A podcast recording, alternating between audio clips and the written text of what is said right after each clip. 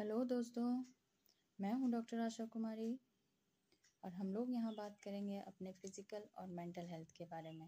दोस्तों, आज पूरी दुनिया में मेंटल हेल्थ एक बहुत ही बड़ा इशू, बहुत ही बड़ा प्रॉब्लम बन के उभर रहा है। अगर हम लोग अपने मेंटल हेल्थ को सुधार कर रखें और हेल्दी रखें तो बहुत सारे एनजाइटी डिप्रेशन जैसे हिंदी में अवसाद बोलते हैं उससे बच सकते हैं। इसलिए दोस्तों हम लोग फ़िज़िकल के साथ साथ मेंटल हेल्थ के बारे में बा, भी बात करेंगे। आप लोग प्लीज़ इस चैनल को सब्सक्राइब करें एंड लाइक करें। धन्यवाद दोस्तों।